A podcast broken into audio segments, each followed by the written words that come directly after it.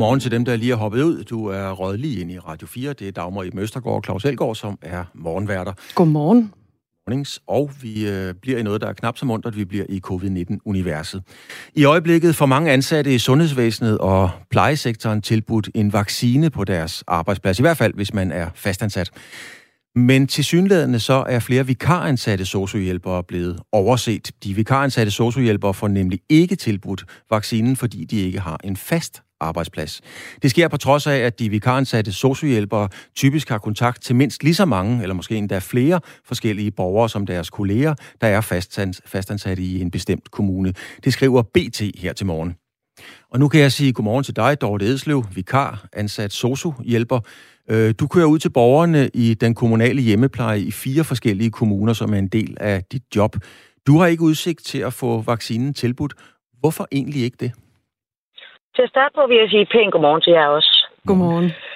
Øh, de vikarbureauer, jeg er ansat i, de hører under Dansk Erhverv. Og vikarbureauerne prøver alle sammen på at kæmpe sagen for at få Dansk Erhverv til at få en fod ind for at få os op i køen. Lige nu, som det ligger, så Dansk Erhverv, de er på lager med, eller på linje med øh, kontorassistenter og, og lagerfolk, kan jeg forestille mig. Det er nogle af de allersidste i rækken. Og det hedder sig, at man får vaccinen på sit arbejdssted. I det, jeg er sådan freelancer eller vikaransat, så har jeg jo ikke et konkret arbejdssted. Jeg har et firma, jeg er ansat for, men det er ikke arbejdsstedet. Og jeg er så frustreret over, at jeg ikke ved noget eller hører noget om mig som vikar i flere forskellige kommuner. Hvorfor kan vi vikarer ikke få vaccinen? Og Dorte, hvor mange øh, forskellige borgere er du ude ved om dagen? Øh, afhængig af, hvor lang min vagt er, så kan det variere mellem ti til tyve borgere, jeg kommer ud til. Men hvis det nu, stod, hvis det nu stod til dig i den bedste af alle verdener, og du kunne selv bestemme, hvornår skal du så vaccineres? På linje med dem, som er fastansat. Jeg vil ikke øh, mene, at vi er bedre eller værre, men på linje med dem, som er fastansat. Og dog, fordi dem, som er fastansat, de har deres lille firkant, de arbejder i, arbejder i med områdets borgere. Det kan variere op til, ja, nu lyder det vildt, to til tre hundrede borgere. Der er nogle borgere, de får kun hjælp hver fjortende dag til rengøring. Andre, de får fuld daglig pleje. Det er meget forskelligt. Men dem, som er fastansat, de har som regel den samme plan, den samme rute, de samme borgere. Så vil du have den før de fastansatte, Dorte Edslev? Et eller andet sted, så burde vi jo som fuldtidsvikarer få den før, da vi kommer ud til flere ældre og sårbare. Men hvis vi bare kom på linje med de fastansatte, så ville det være så fint. Så bliver vi hørt.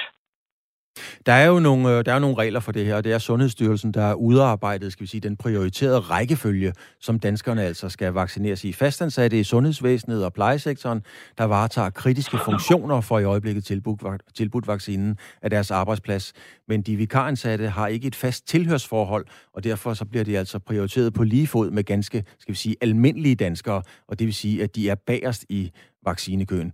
Og så kan man sige, at der er jo mange mennesker, der kan være i risikozonen. Men hvorfor skal du så prioriteres op foran dem? Fordi jeg kommer ud til flere forskellige, der er i risikozonen. Så på den måde, en forkert betegnelse, men føler jeg mig, at jeg er farlig. Fordi i dag er jeg på arbejde i Aarhus Kommune. I går var jeg på arbejde i Favrskov Kommune. Mellem jul og nytår var jeg på arbejde i Skanderborg Kommune. Altså, jeg går på tværs af kommunegrænserne for netop at hjælpe de udsatte. Så jeg, kommer, jeg åbner flere døre, end hvad en fastansat gør. Men netop alle de udsatte, de, er jo, altså de står jo forrest i, i den her vaccinekø. Så, så hvis, hvis de alle sammen bliver vaccineret, dem du kommer ud til, de står jo først for. Og plejehjemsbeboerne, de burde være færdige med at blive vaccineret i dag, for eksempel, lyder det seneste. Så, så hvis de nu alle sammen er vaccineret, behøver I så nødvendigvis også at få den? Altså, så kan man jo sætte linjen, at der er nogen, der behøver at få vaccinen, hvis de udsatte de bliver, fordi så er der jo ikke flere, der omkommer med corona. Men, men, for ligesom man... at stille dig et, et, et, et modsvar til det, jo ikke også?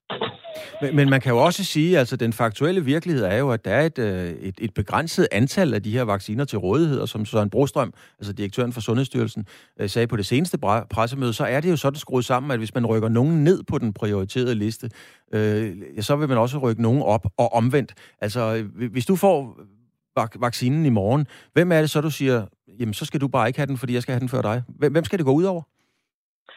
Jeg vil ikke bruge ordene at gå ud over, fordi det er negativt, og jeg hader at være negativt.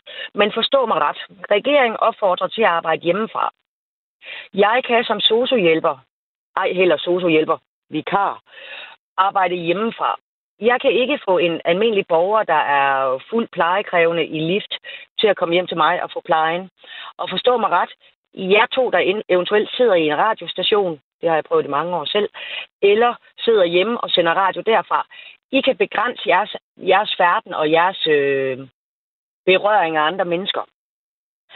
Det kan jeg ikke som sosu-vikar. Men, men jeg hvad... er i gåseøjne tvunget til at komme i alle de hjem. Men, men hvad er det så for en følelse, Dorte Edslev, du, du, du sidder tilbage med her? Er det en forundring? Er det en vrede? Er det en afmagt? Hvad, hvad sidder du egentlig tilbage med? Det er en afmagt og en forundring, at vi er blevet glemt og degraderet. Jeg har skrevet på Instagram, hvor jeg har kontaktet adskillige politikere. Der er en politiker. Øh, den otteogtyvende december skrev jeg. Den niogtyvende december svarede vedkommende. Vigtigt, det undersøger jeg. En tre-fire dage efter skrev jeg til vedkommende, er der noget nyt. Det har vedkommende set, men ikke læst. Jeg har snakket med folk, som har foden inde på rådhuset i Aarhus. Det første svar, jeg fik, det er, jamen det er jo lige meget for Aarhus, fordi Aarhus bruger ikke vikar. Hvortil jeg så kunne give som modsvar, haha, det gør de, fordi jeg er på arbejde i dag som vikar i Aarhus. Men hvad er så helt konkret, altså hvad er så helt konkret den faktuelle udtægt til, at du får en vaccine, og i givet fald, hvornår ser det ud til, at du kan få en vaccine? Jeg har intet hørt. Jeg tænker, at fuldtidsvikar er blevet glemt, fordi vi ligger under Dansk Erhverv. Altså, altså simpelthen blevet glemt? Så der er ingen udsigter. Vi er blevet glemt. Der er ikke nogen, der tager ansvar. Jeg har snakket med Sundhedsstyrelsen. Hun sammenlignede mit udsagn med, at der var almindelige borgere, der ringede til lægen for at blive visiteret en vaccine. Jeg ringer ikke som almindelige borger. Som almindelige borger har jeg en helt anden række øh, problematikker, som vi ikke skal komme ind på, som giver mig grund til at få en vaccine. Men det er ikke mig som person, vi snakker om. Det er vikarbranchen for sosuer. Vi er, so- vi er sygeplejersker, vi er sosuassistenter, vi er hjælpere som jeg, som jeg, og der ligger flere grupper ind imellem. Vi kan arbejde på plejecenter, på bosteder, sygehuse, øh, demenscentrum, som er hårdt ramt. Vi kan arbejde alle steder, hvor der kræves pleje og kærlig indsats. Hvis man arbejder på et kontor, så kan man arbejde hjemmefra. Så er du ikke tvunget til at komme ud til folk. Og nu siger jeg ordet tvunget, det er jo også forkert, for jeg kan bare lade være med at gå på arbejde. Og nu siger vi pænt tak til dig, Dorte Edslev, altså vikar, ansat sosu-hjælper, øh, som ikke kan få, som det ser ud lige nu, i din udlægning i hvert fald, en, øh, en øh, vaccine, øh, fordi at du ikke er med på den prioritetsliste i forhold til, hvem der står først i køen. Dorte Edslev, tak for din øh, medvirken. Tak fordi jeg var være med, og god dag. Rigtig god dag til dig, Dorte Edslev. Til B T hedder det, der siger pressechefen i Sundhedsstyrelsen, Tina Guldmann Gustavsen, blandt andet, at i disse første uger af vaccinationsindsatsen har vi ikke ret mange doser til rådighed, og derfor bliver de meget stramt prioriteret med henblik på at forhindre alvorlig sygdom og død, og for at sikre kritiske funktioner i sundhedsvæsenet. Derfor er ældre i plejeboliger og personale på akut- og intensivafdelinger, samt personale i plejeboliger i kommuner, med højst smittetal prioriteret højst, siger hun altså til, til B T-pressechefen i, i Sundhedsstyrelsen. Og vi har selvfølgelig forsøgt at få en kommentar fra Socialdemokratiets sundhedsordfører Rasmus Horn Langhoff, og naturligvis også fra sundhedsminister Magnus Heunicke. Indtil videre har det ikke været muligt. Vi vil ellers meget gerne spørge dem, hvordan det kan være, at der ikke er taget højde for de vikaransatte i plejesektoren i den prioriterede liste over, hvem der skal tilbydes en vaccine, og hvornår de eventuelt kunne få en vaccine. Vi har altså spurgt, men vi har ikke fået noget svar. Og øh, her i nattens løb, der er der kommet øh, nyt fra U S A, naturligvis. det øh, koger jo, det spil koger i U S A omkring Washington D C efter øh, kongressen blev stormet forleden øh, af Trump-støtter. Ja. Lige mens man jo var i gang med at godkende øh, valget af Joe Biden, der skal indsættes som præsident her den, øh, den tyvende januar. Jeg tror også, at man øh, siger man ikke sådan på pænt dansk, der er travlt ved håndvasken. Jo, det kunne man sikkert godt sige. Den har jeg ikke hørt før. Der er i hvert fald nogen, der har fundet ud af, at det var måske bedre at mene noget andet lige nu. Nå ja, på den måde, de vasker hen. Ja, klart. Yes, yes. Jeg skal lige åbenbart vågne op i dag, Klaus. Det er i hvert fald den amerikanske uddannelsesminister, Betsy DeVos. Hun har øh, trukket sig fra den øh, amerikanske regering. Det fremgår af et fratrædelsesbrev, hun udsendte i går lokal tid. Og meldingen, den kommer altså efter de her uromager. De stormede kongresbygningen i, øh, i Washington D C. Og i det her fratrædelsesbrev, der beskylder øh, uddannelsesministeren den afgående præsident Donald Trump for altså opildne til det her øh, angreb på, øh, på kongressen, og der er der altså flere, der har været, øh, været ude at sige, blandt andre også øh, tidligere præsident Barack Obama, han var ude og øh, også at sige det.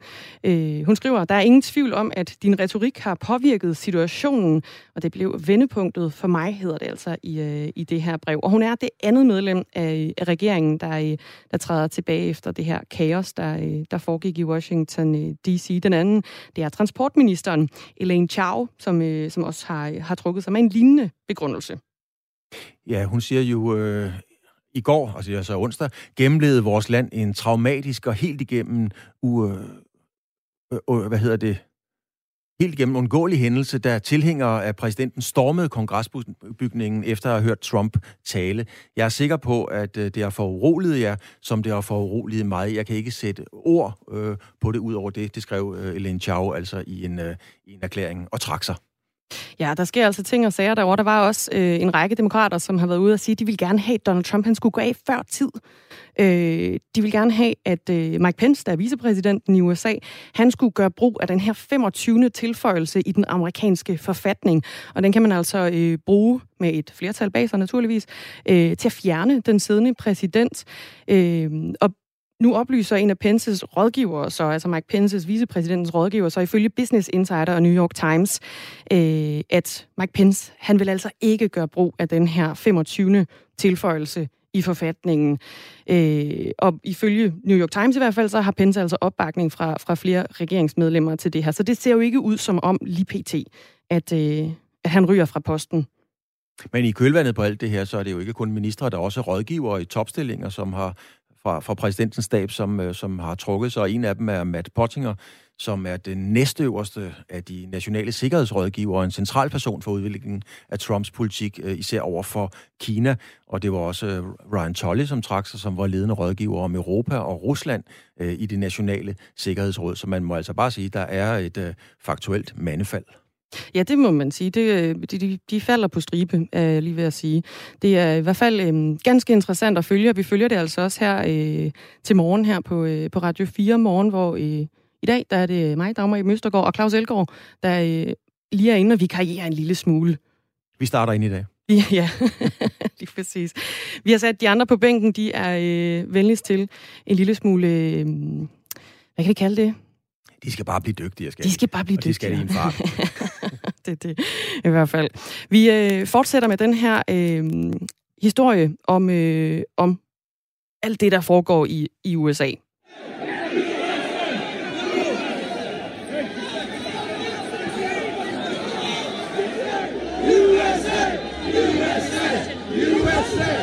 Ja, sådan her lød det altså i går, da demonstranter jo trængte ind i regeringsbygningen i Washington D C.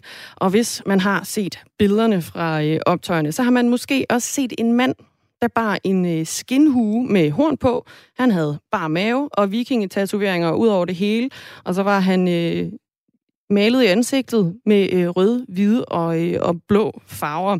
Og han er kendt under øh, navnet Q Shaman, og han er en ledende figur i konspirationsbevægelsen QAnon. Og nu kan jeg sige godmorgen til dig, Celine Tjørker. Godmorgen. Journalist fra Berlingske, og du har altså fulgt den her bevægelse QAnon. Først og fremmest så skal vi lige have slået fast, hvad er QAnon? QAnon er en konspirationsteori, hvor man tror på, at der findes en, en satanisk pædofil elite, som vil indføre en ny verdensorden. Og man mener, at den her elite blandt andet består af det demokratiske parti, øh, massemedierne, tech-giganterne og nogle Hollywood-stjerner. Og øh, så tror man på, at det er Donald Trump, der skal redde verden fra den her onde elite. Og så fik jeg altså også lige lært, hvordan man udtaler QAnon. Hvor stor en rolle har, har den her bevægelse haft på, øh, på de optøjer, vi har set i Washington?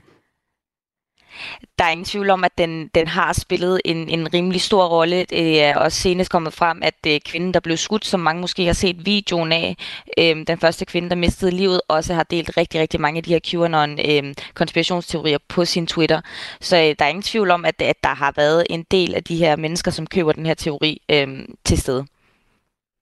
Og under optøjerne, der viser flere videoer. Øh, den her mand, som jeg fik beskrevet før med horn, der vandrer rundt i kongressen, det gør han med en megafon, og så tager han billeder med, med en masse Trump-støtter og med QAnon-tilhængere. Øh, og man kan også se, at han øh, flere gange dirigerer med de her demonstranter. Og han går under navnet Q Shaman. Hvem er han? Han, øh, han hed, hans borgerlige navn er Jake Angeli, og han er en toogtredive-årig amatørskuespiller fra, fra delstaten Arizona, som, øh, som altid påklæder sig lige præcis det her øh, outfit, som de fleste måske har set, øh, og så tager han til de her QAnon-demonstrationer, hvor han blandt andet står med nogle skilte, øh, hvor der står for eksempel Q sent me, altså Q har sendt mig, som så refererer tilbage til QAnon. Øhm, og han har tidligere sagt i et interview, jamen jeg klæder mig sådan her hver gang, fordi at det er opsigtsvækkende, jeg får opmærksomhed, og øh, dermed kan jeg så få lov til at tale om øh, QAnon, og det er jo igen lykkedes ham, kan man sige. Ja, hvad han så lykke, altså hvad, hvad, hvad kan man kan man sige, han er lykkedes med noget i den her omgang. Altså de, de blev jo smidt ud, og, og, og endelig blev Biden jo også øh, godkendt som øh, som præsident. Hans mål er jo at, at sprede budskabet om QAnon, om den her pædofile elite. Og, øh, og i og med, at, at vi øh, i radioen nu her taler om ham og taler om QAnon, så kan man jo sige, at han har lykkes på det punkt, som han, han tidligere har sagt, at øh, jamen, han vil gerne tale om QAnon til befolkningen. Øhm, om de så lykkes med kupforsøget, eller hvad det var, de forsøgte på, det, det er jo så en helt anden side af sagen. Men når man hører de her øh, drikke blod og pædofili og ting og sager, babyblod, øh, så leder det jo tankerne, det gør det for mig i hvert fald, hen på, på nogle mindre rare mennesker som Jim Jones, Charles Manson og, og den slags ting. Altså, er, er det her en religiøs sekt, øh, eller, eller hvad er det egentlig for noget? De, altså, de tror jo, det er jo ikke dem, der drikker babyblod. De tror jo, at demokraterne, sådan noget som Hillary Clinton og Joe Biden gør det, altså de tror, at de er en del af en eller anden form for sekt, og det er den her elite, øh, som, som drikker babyblod for at holde sig unge, og så kan de dermed indføre en ny verdensorden. Så ja, de tror, at, at hele den her øh, dybe stat, som de kalder eliten, det er en form for sekt, og dem, øh, dem vil de jo selvfølgelig gerne øh, gøre, gøre op med. Men hvor, hvor, hvor massivt er det? Fordi jeg tænker... Altså, hvor mange mennesker hopper på, om Hillary Clinton sidder og drikker babyblod og den slags mennesker? Det lyder som om, at det ikke er særlig mange, men, men det er faktisk rimelig mange amerikanere, der køber den her teori. Øh, nogle af de seneste tal viser, at, at sytten procent af de adspurgte amerikanere, de, de købte simpelthen hele teorien, og jeg tror, det var syvogtredive procent, de kunne hverken sige ja eller nej, og det er jo i sig selv, at man ikke kan sige ja eller nej til, om, om Joe Biden og Hillary Clinton er, er pædofile, der drikker babyblod. Så der er faktisk der er ret mange, der, der køber den her teori. Altså, du kan i hvert fald sige, at vi, vi kan konstatere, at øh, QAnon er i U S A, og ham her Q Shaman, han er også øh, amerikaner jo. Er, er, er det en bevægelse, som strækker sig videre ud over øh, Guds eget land, hvad jeg vil sige? Ja, det, senest er det blevet meget populært også i øh, Tyskland. Vi ser også en række af dem i Danmark. I Danmark der er det færre af dem, der er kun hardcore QAnons. Der tror man måske mere på øh, teorier om, om, om fem G og, og vacciner osv. Men, men, men ja, der er, der er set øh, altså eksempler på QAnon i rigtig, rigtig mange lande. Øh, og det har helt sikkert spredt sig ud over U S A rigtig hurtigt, især under coronakrisen, hvor folk simpelthen har for meget tid på internettet. Men, men hvad, hvordan med QAnon, nu spreder det sig, hvor velorkestreret er det? Altså, hvor velorganiseret er det i virkeligheden? QAnon i sig selv er ikke særlig velorganiseret, men som vi også ser til den her, det her kupforsøg, der er Trump-støtterne i sig selv jo mere organiseret. Altså det er jo mange forskellige grupper. Det er jo nynazister, og det er Proud Boys, og det er QAnons, og på den måde kan de jo organisere sig. Øhm, og det er også det, jeg mener med, når jeg siger, at i Danmark er det lidt en broget flok. Øhm, der er det både dem, der er imod vacciner, og dem, der er imod fem G og QAnon, som samler sig alle sammen, for eksempel på Christiansborg. Så øh, det, det, samlet er, det, er de mere organiseret. Vil du blive overrasket, eller, eller, eller har QAnon en, en anden dagsorden? Altså, er der et budskab? Er der noget, der lige pludselig man vil frem med at gå ind og på en anden måde gå ind og præge, skal vi sige, meningsdannelserne? Nej, altså, de, de vil gerne have, at, der, at Donald Trump forbliver præsident, og de er overbevist om, at, at, at de her demokratiske, nogle af de her demokratiske toppolitikere er, er pædofile og satanister, og dem vil de gerne have i fængsel. Og øh, altså, de mener jo, de er de gode, og at de bekæmper de onde, og de kender sandheden, men øh, det er det, de vil opnå. Vi har lige, øh, lige kort fremtidsperspektiverne for QAnon.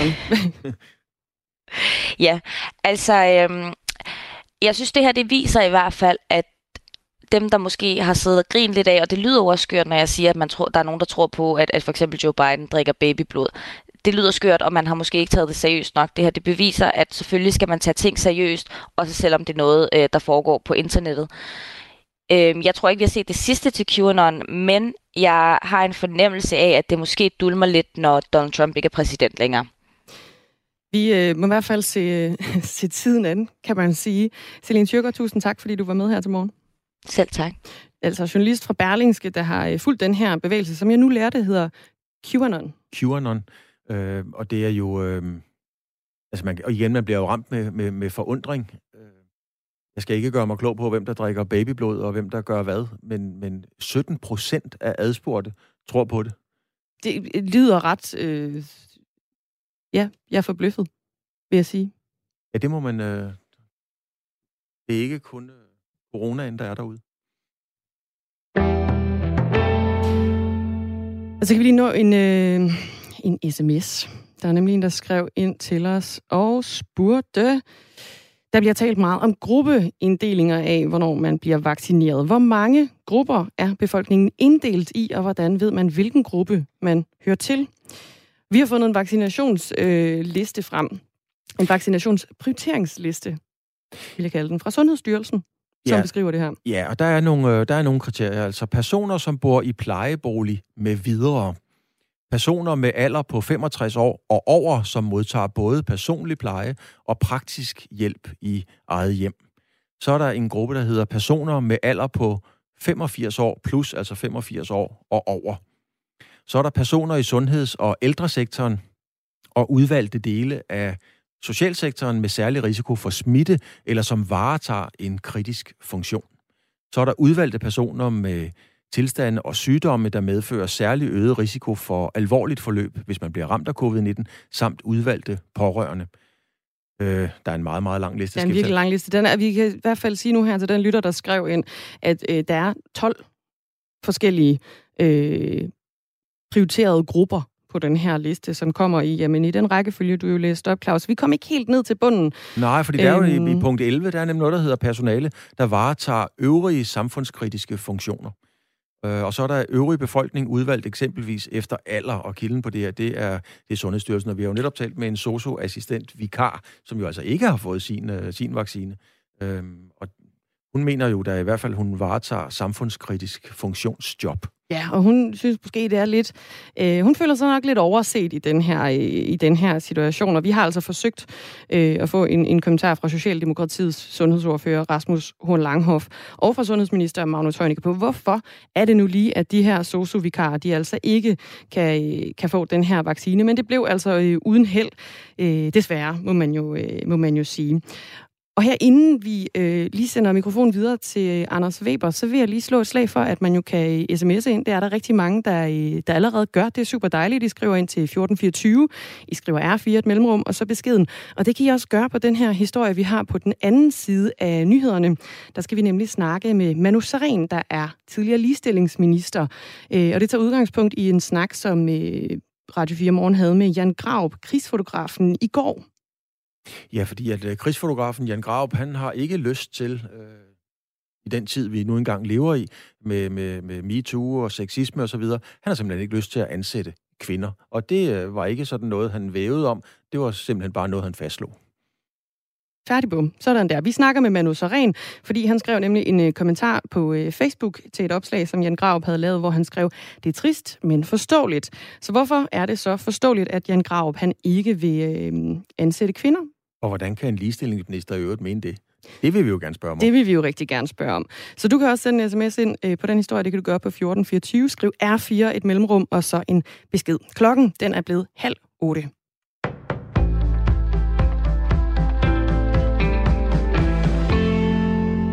For første gang siden onsdagens voldelige optøjer har den afgående præsident udtalt sig. Det sker i en videotale, som Trump har lagt på Twitter i nat dansk tid. Her tager han stærkt afstand for de personer, det lykkedes med at trænge ind i kongressen. Demonstranter, der trængte ind i kongresbygningen, er en skændsel for vores demokrati. De repræsenterer ikke vores land og må betale prisen, siger Donald Trump i sin første udtalelse efter uroen. Meldingen står dog i stærk kontrast til Trumps udtalelser under urolighederne. Der sagde han, at han forstår og elsker personerne bag optøjerne. Men nu lover Trump en gnidningsfri og ordentlig overgang af magten den tyvende januar, når Joe Biden tiltræder som U S A's næste præsident. Men Donald Trump kan ikke løbe fra sit ansvar, det siger U S A-analytiker David Trads til Radio fire Morgen. Han forsøger naturligvis med den her tale at virke som en ansvarlig leder, men alle og enhver i U S A så, hvordan han agerede op til demonstrationen, hvor han blandt andet sagde til demonstranterne, at de skal marchere op til kongressen, vi skal kæmpe som ind i helvede, som var hans udtryk, for at, at, at sikre, at vi vinder det valg, som vi havde vundet, påstod han jo løgnagtigt. Så hans ansvar er meget, meget stort. Det kan han ikke glide af på.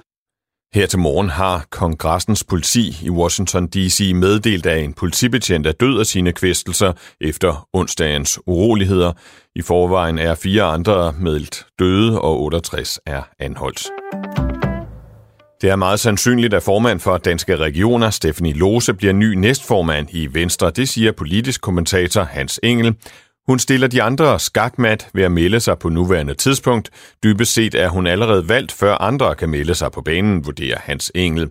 Flere venstreprofiler har allerede bakket op om Loses kandidatur, hvilket partikollegaer selvvendigvis holder sig fra af hensyn til andre mulige kandidater. Stephanie Lose meddelte i går, at hun stiller op til posten som næstformand. Alle landets plejehjemsbeboere vil senere i dag have fået første dosis af coronavaccinen, hvis de ønsker det, det meddeler Danske Regioner. Dermed er det første ud af i alt to stik med coronavaccinen givet. Det er blot lidt mere end to uger siden, at regionerne begyndte at vaccinere borgere mod coronavirus, og først var forventningen, at første vaccination af plejehjemsbeboere skulle være færdiggjort midt i januar, men det er altså blevet fremrykket. Dels har det været muligt at få flere doser ud af hætteglassene, som vaccinen opbevares i, men også flere coronaudbrud på landets plejehjem har gjort, at man har fremrykket arbejdet. Folk over halvfjerds år fylder mindre på sygehusene end i første bølge af coronapandemien. femogfyrre procent af de indlagte siden første december har været over halvfjerds år. Det er mindre end i foråret. Frem til første maj var tooghalvtreds procent af de indlagte over halvfjerds år. Det viser tal fra Statens Serum Institut. Og det er en, en tendens, som overlæge Kasper Iversen fra Herlev Gentofte Hospital kan ikke genkende til. Smitten, specielt her i starten af anden bølge og lidt før anden bølge, har været primært øh, i de yngre aldersgrupper. Og det kommer selvfølgelig også, det afspejler selvfølgelig også, øh, hvem der bliver indlagt. Øh, vi ser dog her på det seneste, at der bliver flere og flere ældre, der bliver ramt. Det passer også med, at smitten er i, bliver bredt ud til også de ældre aldersgrupper. I gennemsnit har omkring hver tredje over halvfjerds år, der er smittet med coronavirus, været indlagt på et sygehus. Tallet er højere for folk over firs år. Det bliver skyet i dag med lidt slud, sne eller regn, men også mulighed for lidt sol indimellem. Temperaturer fra lige under frysepunktet til tre graders varme, og vi får en svag til frisk vind mest fra nord og nordøst. Slut på nyhederne her på Radio fire i studiet Anders Weber.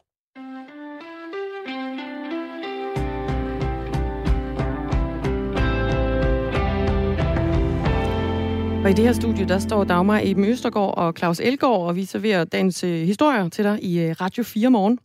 Ja, og vi tager faktisk øh, nu udgangspunkt i noget, der skete i går. Fordi i går, der talte vi med krigsfotograf Jan Graup, Det var i kølvandet på Jes Dorphs fyring. Han har fået nok og skrev et Facebook-opslag, hvor han bekendtgjorde, at han fra dags dato ikke længere ville ansætte nogen kvinder. Og det forklarede han på denne her måde. Jeg har ikke lyst til at sætte mig selv i en situation, hvor jeg på et tidspunkt skal, skal blive udsat for at have krænket nogen. Det vil jeg ikke udsætte dem for, men måske i virkeligheden mest af alt, det vil jeg ikke udsætte mig selv for. Og det var altså øh, Jan Graup, krigsfotografen, som øh, sagde det her. Lige nu arbejder vi på at få fat i den tidligere ligestillingsminister øh, Manu Sareen. Ja, og øh, du kan byde ind på den her historie, fordi det er jo lidt interessant i de her tider, når man har en... Øh Når man siger, at man ikke vil ansætte kvinder, fordi man simpelthen er bange for at, øh, at være en MeToo-krænker lige pludselig. Og vi vil rigtig gerne have dit indspark på det her. Må man godt det her? Er det ok at sige fra i forhold til at ansætte, øh, ansætte kvinder på sin arbejdsplads? Øh, hvad er din holdning til det? Det kan du skrive ind. Det kan du gøre på øh, fjorten fireogtyve. Du skriver R fire, og så skriver du et øh, mellemrum, og så øh, naturligvis din, øh, din besked også. Ja, så kan man jo også tænke videre og sige, okay, det, han, Jan Graup vil så ikke have kvinder. Hvad nu, hvis det havde været en anden hudfarve eller en anden etnisk herkomst, som en eller anden ikke vil ansætte i sin skobutik eller ansætte på sin journalistiske arbejdsplads osv.? Og det er de spørgsmål, som vi, som vi gerne vil tale med den tidligere ligestillingsminister, den første af slagsen jo, Manu Sareen, som jo var medlem af Folketinget, af det radikale venstre ind til, til to tusind og femten. Men vi kan ikke lige få fat i Sareen. I øjeblikket. Vi venter i spænding, men så tager vi lige, øh, vi kan sige lidt et smut omkring øh, noget, der har med, med vejret at gøre. Fordi der blev indført sådan nogle øh, førerløse busser i, øh, i Nordjylland. Det gjorde de i Aalborg Øst ved Astrupstien. Det var sådan lidt nogle first movers, de havde premiere i øh, marts sidste år. Øh, men de førerløse busser har mødt deres overmænd, overmand, og den hedder Sne. Det hedder simpelthen Sne. Sne. Som så mange andre, øh, jeg ved ikke, hvorfor man ikke har forudset det her, altså, fordi vi har haft den med letbanen, vi har haft med D S B og bladene og sneen og alt muligt, men øh, nu går det simpelthen op for nogle af de her førerløse busser. De kan altså ikke køre, når der er sne, skriver T V to Nord. Øh, både mandag og onsdag i den her uge, der blev Aalborg Kommune nødt til at indstille driften på, på bussen. Det er godt nok en kort rute, altså den er to komma en kilometer, øh, men det er fordi, den ikke kan køre, når der ligger øh, for meget sne og is på vejen. Og der er en, en forklaring på det også. Ja, det må man da næsten håbe. For ellers bliver det da først helt sort. Det bliver, jamen, så bliver det totalt sort. Øh, det er en, der hedder øh, Maria Vestergaard. Hun er projektleder ved trafikplanlægningsafdelingen i Aalborg Kommune. Hun forklarer det sådan her. Lidaren, som er en slags øh, radar, kan ikke skyde sine stråler øh, langt nok ud til at se nok til at kunne scanne sine omgivelser i en tre hundrede og tres graders vinkel, som den jo ellers plejer, øh, når der har været kraftigt snefald. Og derfor så stopper bussen med at køre for en sikkerheds skyld, fordi den jo ikke, altså, den kan jo ikke se noget. Den kan simpelthen ikke se noget. Så øh, de her førerløse busser, man, det er jo et pilotprojekt, men nu må man jo så, antager jeg, finde en, øh, finde en eller anden mega sprød løsning, så at vi også kan have førerløse busser i fremtiden, når der kommer sne, fordi det stopper forhåbentlig ikke. Og i et land som Danmark, der kan det vel, når man nu planlægger sådan noget ned til mindste detalje, ikke komme som en vanvittig, trods klima og så videre, overraskelse, at det indimellem trods alt sneer. Ja. Det, lille, der sneede faktisk en lille bitte smule, da jeg kom på arbejde. Øh, måske det var slud. Ja. Og et snære for det. Og mens vi leder efter øh, Manu Sareen, øh, så kan vi fortælle, at øh, Facebook lukker U S A's præsident Trumps profil øh, på Instagram på ubestemt tid, øh, for, forløbigt i hvert fald de næste to uger. Og det er altså Facebook, der gør det. Det har Facebook-stifteren, det er Mark Zuckerberg, bekendtgjort, bekendtgjort hedder det på Facebook. Udelukkelsen kommer efter Twitter blokerede præsidentens øh, konto under angrebet øh, på kongressen. Nu kan jeg sige velkommen til Astrid Haug, du er digital rådgiver. Godmorgen. Kan, godmorgen. Godmorgen. Ja, godmorgen hedder det jo på det her tidspunkt. Altså, der, der har længe været, skal vi sige, krig mellem udbyderne af de sociale medier, for eksempel Facebook og Twitter, og så præsident Trump. Uh, Twitter er senest begyndt at slette hans opslag. Uh, Astrid Haug, hvorfor kommer de her tiltag først nu, vurderer du? Jamen, det er jo et rigtig godt spørgsmål. de uroligheder, der var i, i onsdags eller angrebet på kongressen, det var så voldsomt, at det var en rigtig god anledning for de her sociale medier til at sige, nu er det nok, Donald Trump, øh, nu fjerner vi dig simpelthen for, øh, fra, fra vores platform. Og de var jo ude at sige, at altså, de simpelthen vurderede, at det var en, en, altså en sikkerhedsmæssig øh, risiko, hvis, hvis man ikke fjernede Trump. Så de har simpelthen været ude og skulle beskytte øh, befolkningen mod deres egen præsident. Øh, og, og, og det ansvar har de jo taget her, men det er jo oplagt at sige, hvorfor har de ikke gjort det noget før? Der har været masser af anledninger tidligere også, hvor Donald Trump i, i manges øh, mening er, er gået alt for langt, så derfor har de jo haft den her mulighed tidligere. Men der er fjorten dage sådan cirka til han går af, så derfor er det måske også et godt tidspunkt at sige, nu har vi lyttet på dig i, i rigtig mange år, nu er det altså os, der bestemmer. Men er det ikke sådan lidt vendekurbeagtigt? Vi har jo hørt flere trofaste Trump-støtter for eksempel sige, count me out, enough is enough, osv. Altså nu her, hvor lokummet brænder, for at sige det på dansk, så har de fundet ud af noget, der er bedre. Er det det samme, der i virkeligheden sker på de sociale medier? Ja, det, er, det, er, det har lidt af den samme, øh, ja, den samme karakteristik over sig, fordi de her sociale medier har jo også været i et afhængighedsforhold af Trump. Han har flere gange været ude og, og true med, og, og vi regulerer dem og, og gør livet surt for dem på alle mulige forskellige måder. Øh, og der har især republikanske stemmer været meget kritiske hver gang øh, Facebook og Twitter har fjernet noget og, og, og råbt censur, fordi at, at de synes, man skal have lov til at sige hvad som helst på de her platforme. Så derfor har det været et, et dilemma for de her sociale medier. Der, hvor langt øh, tør vi gå, hvor langt kan vi gå. Med udsigten til en, en Biden-administration, jamen så er, er vindene pludselig vendt, og så er det nogle andre ting, de skal forholde sig til. Der vil de måske i højere grad skulle være bange for, at der kommer noget, noget regulering, som går ind og pålægger dem. Man kunne forestille sig, at man måske kunne, kunne give de her platforme bøder, hvis de ikke fjerner øh, misinformation og, og sådan meget hadske opslag øh, hurtigt nok. Så derfor så er det en anden virkelighed, som de nu skal forholde sig til, og det er jo også noget af det, som, som det her øh, tager bestik af.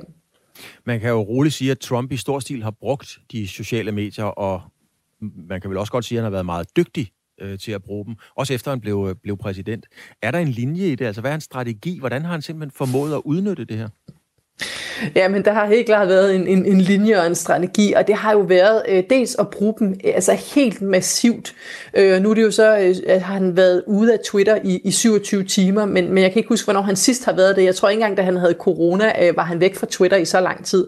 Altså han bruger det jo øh, meget, meget massivt, øh, og så bruger han det jo til at styre øh, dagsordenen. Så hver gang der er noget, han ikke vil tale om, jamen så går han ud og tweeter om noget helt andet, øh, og får skabt en masse ballade og øh, konflikter, og så videre, så, så medierne og folket har en hel masse at tale om, og så på den måde har han jo faktisk kunne, kunne styre en stor del af, af den samtale, vi har haft omkring hans præsidentskab de fire år, så på den måde er jeg sådan set enig med dig i, han har sådan set gjort det rigtig godt, men han har så også brugt de her sociale medier på en, øh, på, kan man sige, en sådan uhensigtsmæssig måde, i og med, at han har gentagne gange sådan, øh, indirekte har opfordret til vold, øh, og selv også har været en, en, en, en sådan supermobber, ikke? Altså, og, og kaldt folk alle mulige navne og så videre. Så han, på den måde har han jo ikke været særlig godt forbillede øh, som præsident. Men eksempelvis øh, Twitter, og når, når, når en hvilken som helst sender et, et tweet, jamen, så er det jo et partsindlæg, kan man sige. Men er der virkelig så mange mennesker, så, som, som opfatter eksempelvis Twitter som, som noget, hvad skal man sige, noget upartisk, noget objektivt, og tager det som sandhedsvidne? Øh, ja, det, det kan jo være svært at vurdere, men, men de har jo altså nogle retningslinjer, der siger, at man må ikke lave decideret misinformation. Og der har været to ting i, i tyve tyve, som især er noget af det, der fik de her sociale medier til at, at, at, at stramme skruen. Og det har været øh, altså misinformation om selve valghandlingen, som jo også begyndte med, at, at Trump ligesom sagde, at jamen, det, er, øh, det er ikke sikkert at brevstemme, og man kan ikke stole på postkasserne, og alle de her forskellige ting, han var ude at sige omkring det. Og så har der været corona øh, og misinformation omkring øh, corona og vaccine og masker osv. Så, så det har været to sådan ret alvorlige ting, øh, som har gjort, at, at de altså har, øh, har strammet skruen jo både om, om Trump og alle mulige andre. Men jeg tror også, at, at alle andre, der har haft en adfærd, som, som Trump har haft på de her sociale medier, de var jo blevet smidt, øh, smidt af platformene for længst. Hvad betyder det for en mand som Trump, at han ikke længere kan bruge og udnytte de her, de her platforme? Altså er han, bliver han amputeret ligesom en bokser, der mister sin slagkraft? Ja, altså man kan jo diskutere, er det en reel øh, straf, at man ikke kan være på Twitter i, i tolv timer og, og fjorten dage på Facebook. Jeg tror, de fleste af os, vi vil nok øh, overleve ganske fint. Øh, men for Trump, så, så er det en, en straf, og det er også sådan en ydmygelse. Altså det er sådan en, nu er det os, der bestemmer, øh, og, øh, og nu kan du ikke få adgang til dine øh, firs til halvfems millioner øh, følgere her på, øh, på Twitter. Altså så, så det er jo en, en ydmygelse af præsidenten. Øh, og så er det jo også, fordi han har jo sådan set øh, også været ude at sige, at det her det er ikke det sidste, jeg har hørt til mig, så han er også fremadrettet afhængig af, at han har de her platforme. Og derfor er det altså også en helt anden øh, Trump, vi har set i den øh, seneste video, han øh, lagde ud øh, øh, sent øh, i går aftes, øh, hvor han er helt rolig, og han taler for teleprompter, og han siger, at nu skal alt blive godt, og, og, og han siger slet ikke nogen af alle de der ting, som, som han har sagt tidligere, hvor han, hvor han jo sådan øh, snakker om, om valgsnyd og forskellige andre ting. Så på den måde, så ligner det i hvert fald, at han har øh, lært lektien øh, af det her, øh, den her blokering. Astrid Hauge. For nu, men jeg tror ikke, det holder. Han skal nok være tilbage igen i den vante Trump. Hauge, Trump har jo fået, må man vil nok tillade sig at kunne konstatere, ridser i lakken over for, hvad der er sket i hvert fald her på, på det seneste. Men har Twitter og Facebook osv., har de også fået ridser i lakken, fordi de ikke har reageret noget tidligere? Altså deres troværdighed sådan i, i den offentlige øh, øh, mening er jo ret øh, lav. Fordi de har løbende ændret de her retningslinjer, og man skal også huske på, at når de går ud og refererer til, til retningslinjer, hvad man må og ikke må på deres platform, så er det jo altså nogle, nogle regler, som de fuldstændig selv vælger. De kan lave dem om i morgen, de kan lave et sæt regler for dig, og et andet sæt regler for mig. Det, det gør de selvfølgelig ikke, men, men det er mere bare for at sige, at det er sådan set deres deres egne regler. Så det her med, at vi også hele tiden vender om, hvad gør de nu, og hvordan tolker de deres egen regel, eller finder de på en eller anden ny regel, som så særligt kun gælder for Trump osv. Altså, det, det, det bliver øh, mere og mere utroværdigt, fordi det simpelthen ikke er, er, er gennemsigtigt, og fordi de netop også hele tiden ændrer det, øh, får man indtryk af, sådan alt efter, hvor er øh, den politiske øh, stemning henne omkring det her. Øh, altså, så det har sådan mere en, en egennyttig karakter. Så deres troværdighed øh, er ret lav, og der er jo en, en generel stemning, både som, som vi ser i Europa, men især også i, i U S A, øh, hvor det er blevet populært at sige, nu skal vi også øh, regulere de her sociale medier. Og det var ikke noget, nogen gad at snakke om for, for, øh, for to år siden eller fire år siden. Øh, så på den måde, så er de på mange måder blevet sådan en, en, en varm kartoffel, øh, og har været det også i øh, valgkampen. Nu skal der jo placeres ansvar for det, der skete, da man stormede øh, kongressen, og der er politichefer og så videre, som allerede har fået i klaskehøjde, kan man sige. Risikerer de sociale medier, Twitter, Facebook, at, at blive rodet ind i det, altså at, at blive pålagt et ansvar for, at man var en del af, at der skete det, der skete? Ja, det tror jeg, det tror jeg ikke, de kan undgå. Altså, jeg tror, det var klogt af dem øh, at handle øh, hurtigt, som de gjorde, og, og blokere øh, Trump. Men der kan jo godt være et argument om at sige, jamen nu har I jo tilladt ham på de her platforme i så mange år, så derfor har I også et, et medansvar. Jeg synes dog, at, at jeg her godt vil tage, tage de sociale medier en lille smule i forsvar i forhold til at sige, men kan det virkelig passe, at det er deres opgave øh, og, og øh, dels at, at bestemme, hvem der, må, hvem der må sige hvad, men også øh, om hvorvidt en præsident øh, må være på deres platform. Form. Altså er det deres ansvar at beskytte øh, befolkningen mod deres egen præsident. Så jeg synes, en, en høj grad af ansvaret tilfælder jo også det republikanske parti, som jo øh, har været alt for langsom om at sige fra øh, over for Trump. Men når det så er sagt, så har Trump jo netop udnyttet øh, de sociale medier og deres øh, algoritmer og den måde, de fungerer på, øh, og har jo oplevet, at, at det han har, har lavet på de her platforme har spredt sig øh, rigtig hurtigt. Så på den måde, så har de jo øh, et medansvar i det her, men, men sådan direkte at sige, det der skyld, det er nok at gå for langt. Og til sidst her, Astrid Haug, øh, altså nu er Trump jo så udelukket øh, lige præcis til efter indsættelsen øh, af Biden. Kan man forestille sig, at Trump bliver udelukket for evigt? Er det et scenarie? Det er et scenarie, altså Twitter har været ude at sige nu, hvor han sådan er kommet tilbage, at hvis han overtræder øh, deres regler en gang mere, øh, så er han altså øh, permanent udelukket, og, og det er jo en trussel, man, man på en eller anden måde må håbe, at de rent faktisk står ved, fordi jeg synes, vi har set øh, mange af den her slags øh, trusler tidligere. Øh, Facebook har ikke sagt noget øh, tilsvarende, men jo har netop været ude at sige, at altså, indtil der falder ro på, så er han blokeret, og, og så vil de se tiden anden. Øh, og der har de jo altså også med at ligge lidt op af hinanden, så hvis Twitter tør smide ham af permanent, jamen, så gør det det også lidt nemmere for Facebook at gøre det, øh, hvis det skulle blive øh, aktuelt. Tak til dig, Astrid Haug, digital rådgiver hos Astrid Haug Bureau. Tak for din, øh, ja, for din indsigt i, i de sociale medier. Ja, selv tak. Vi har jo efterspurgt nogle sms'er, Klaus, og det har vi gjort på den her øh, historie om, at Jan Graup, der er krigsfotograf, han vil, øh, han vil stoppe med at ansætte kvinder i, øh, set i lyset af det her MeToo, den her MeToo-bevægelse, fordi han vil altså ikke øh, risikere jo at være en af dem, der krænker, eller kunne komme i en situation, hvor han, øh, hvor han kunne være en, en krænker. Så derfor så har han bare sagt, mm, jeg ansætter ikke flere kvinder. Det er simpelthen slut. Og så har vi øh, bedt jer om at skrive ind til fjorten fireogtyve, skriv R fire, et mellemrum, og så er det en besked, og det kan du selvfølgelig fortsat også gøre. Vi har så fået en hel stak sms'er. Det er nogle øh, gode lange nogen, fordi folk de argumenterer også, og det er simpelthen øh, så dejligt. Der er blandt andet en her, der skriver, det er Michael. Michael Larsen, han skriver, sådan måtte det jo blive, men det går jo nok desværre begge veje. Var jeg leder, vil jeg heller ikke ansætte kvinder, for kommer man til at sige noget forkert, og kvinden så bliver sur på en senere, kan hun måske bruge det mod en. Det vil jeg undgå for en, en hver pris. Så der er altså en der, der i hvert fald er enig med, med Jan Graup. Der er også en, der skriver her, hvis Jan er typen, der holder sine fingre i lommen og væk fra andres lov, så burde han ikke være bange for at ansætte kvinder. Det her kan føre til kønsdiskrimination. Det skriver Marieme øh, til os ind på, øh, på fjorten fireogtyve. Og grunden til, at vi jo har efterspurgt de her sms'er, om det er øh, ok, at Jan Graup han nu melder det her ud, det er fordi, at øh, vi fortsat forsøger at få fat i øh, tidligere ligestillingsminister Manu Sareen på den her historie, for Jan Graup han lagde det op på Facebook, skrev, jeg vil ikke længere ansætte kvinder. Øh, og så skriver Manu Sareen, at det er trist, men også forståeligt. Og det vil vi jo rigtig gerne spørge ham om, øh, hvorfor i alverden han synes, det er forståeligt, at Jan Graup han ikke længere vil, øh, vil ansætte kvinder.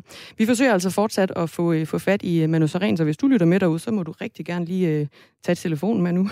Ja, og det er jo ikke noget, vi lige har fundet på. Nu vil vi gerne være fat i Manu Sareen. Vi har sådan set legnet det op, som det hedder i, i sproget. Øh, men øh, Manu Sareen er givetvis øh, lovligt forhindret, så det skal ikke være nogen anklage om det. Men skulle du have glemt det, Manu, du sidder og lytter, så har du nummeret. Så må du i hvert fald rigtig gerne lige give, give lyd. Vi øh, tager videre til en øh, historie om coronavirus. Fordi over toogfirs tusind danskere, de er altså indtil videre vaccineret for øh, coronavirus. Og det er hovedsageligt ældre mennesker på plejehjem og sundhedspersonale, der har øh, fået vaccinen her sprøjtet ind i skulderen. Men planen den er jo så, at alle danskere skal tilbydes den her vaccine, og det gælder altså også for børnene. Og hvordan skal man så øh, som forældre øh, forholde sig, når tilbuddet om en vaccine til, øh, til de mindste kommer?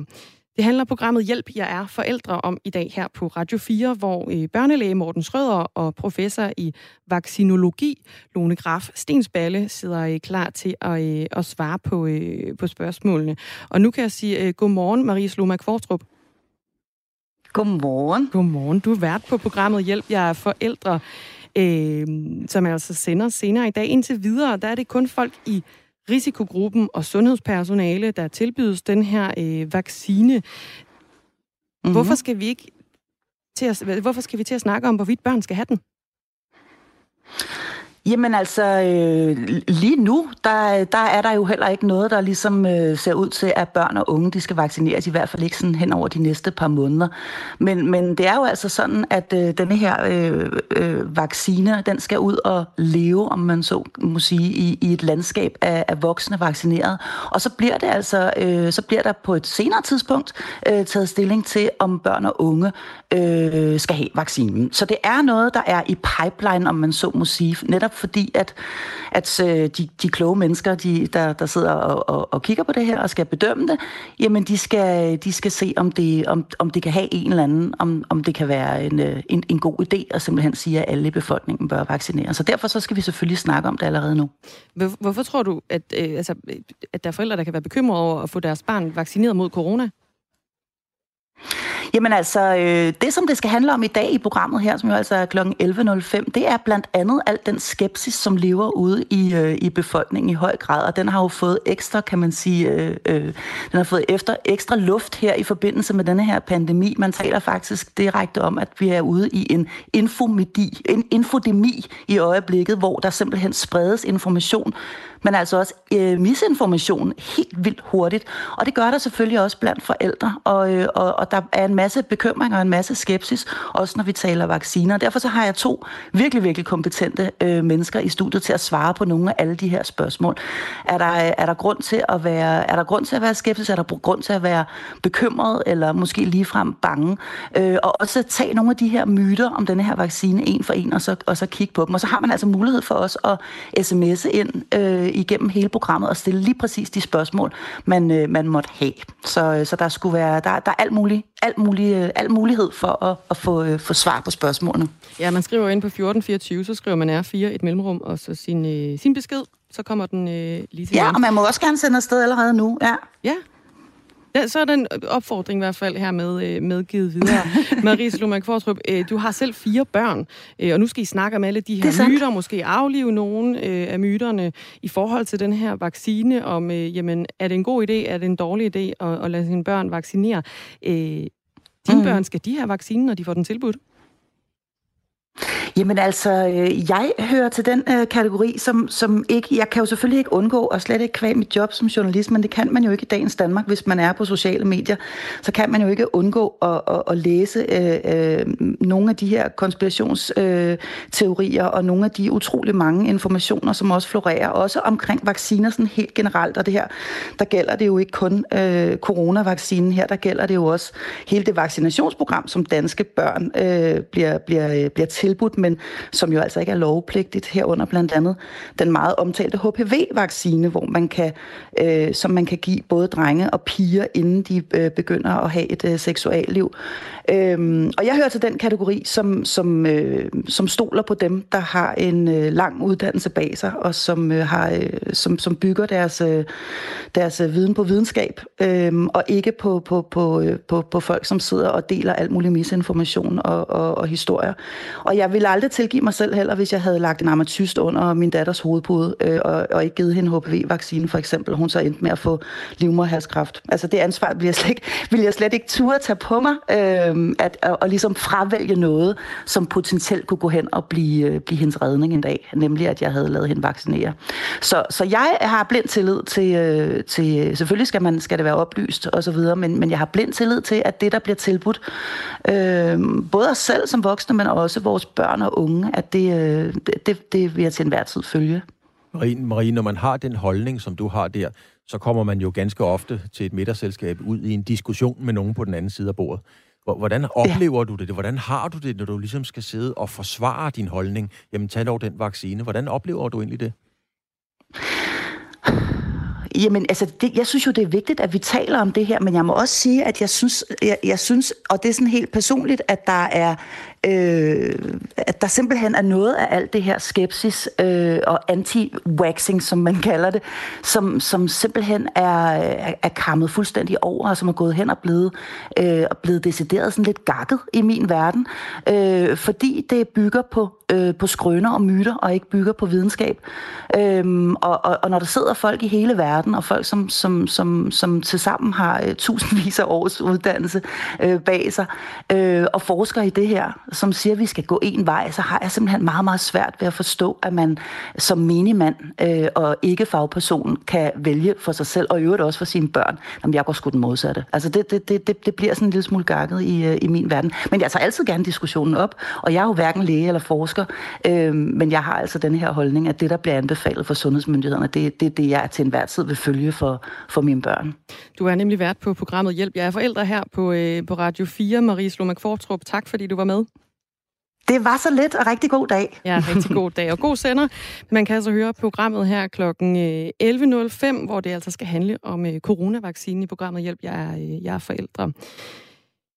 Så har vi jo kigget en del på, hvad der skete i U S A, da man stormede kongressen, og det udvikler sig hele tiden. Nu har politiet for eksempel udlovet en dusør for oplysninger om demonstranter, og det skriver T V to. Billederne af Trump-støtter, der onsdag stormede det amerikanske, den amerikanske parlamentsbygning i Washington D C, er det seneste døgn jo altså mildt sagt gået verden rundt. Og nu går jagten så ind på at finde nogle af de demonstranter, der var med til at skabe de kaotiske scener i forbindelse med landets ledere, og var samlet for at godkende Joe Biden som vinder af valget i U S A. Det skriver Metropolitan Police på Twitter, hvor de efterlyser hjælp til at identificere nogle bestemte personer fra onsdagens optrin. Politiet oplyser, at de i øjeblikket tilbyder en belønning på op til tusind dollar, det er sådan lige omkring de seks tusind kroner, en chat mere, til enhver, der forsyner dem med oplysninger, som fører til anholdelse af de efterlyse. Og en af de personer, som politiet beder om hjælp til at finde, er dog langt fra ukendt blandt øh, Donald Trumps støtter. Vi har faktisk talt om ham tidligere på morgenen. Det er Jake Angeli, som er en ledende figur i konspirationsbevægelsen QAnon. Ja, og det er jo ham her, der ofte ses med sådan rød, hvid og blå ansigtsmaling, og så sådan en, en, øh, en stor hjelm med nogle horn på. Øh, og masser af sådan nogle lidt vikinge-inspirerede-agtige tatoveringer på, øh, på en oftest bar overkrop. Øh, og han optræder altså oftest, øh, eller jævnligt i hvert fald, i forbindelse med sådan nogle højreorienterede protester i delstaten, der hedder Arizona. Og under øh, onsdagens optøjer, der blev han altså flere gange set vandre rundt i kongressen med en megafon, hvor han øh, blandt andet fik taget billeder med både Trump-støtter og QAnon-tilhængere. Og i Twitter-opslag fra Metropolitan Police, hedder det, der beder de alle, der altså har informationer om de her efterlyste personer, om at kontakte politiet. Og det er omgående. Ja, og det er jo altså til en belønning af øh, tusind dollar. Vi nærmer os så småt, Dagmar, afslutningen på denne her time, men øh, der er jo kommet en øh, ny kandidat til næstformandsposten i Venstre. Og ja, med, altså. Jeg tror faktisk, at vi har forbindelse lige efter nyhederne. Det har vi faktisk. Det er jo øh, Stephanie Lose, der er nuværende formand for, øh, for Danske Regioner, som altså har meldt sit kandidatur, og, øh, og hende skal vi snakke med på den anden side her af nyhederne, som øh, Anders Weber leverer, når klokken den slår otte nul nul. Øh, det er jo spændende, hvad der skal ske. Ja, man må sige, at det har jo så elimineret Ulrik Wilbæk, for han vil ikke stille op i et kampvalg, så, så den gamle landstræner er ude af den sag.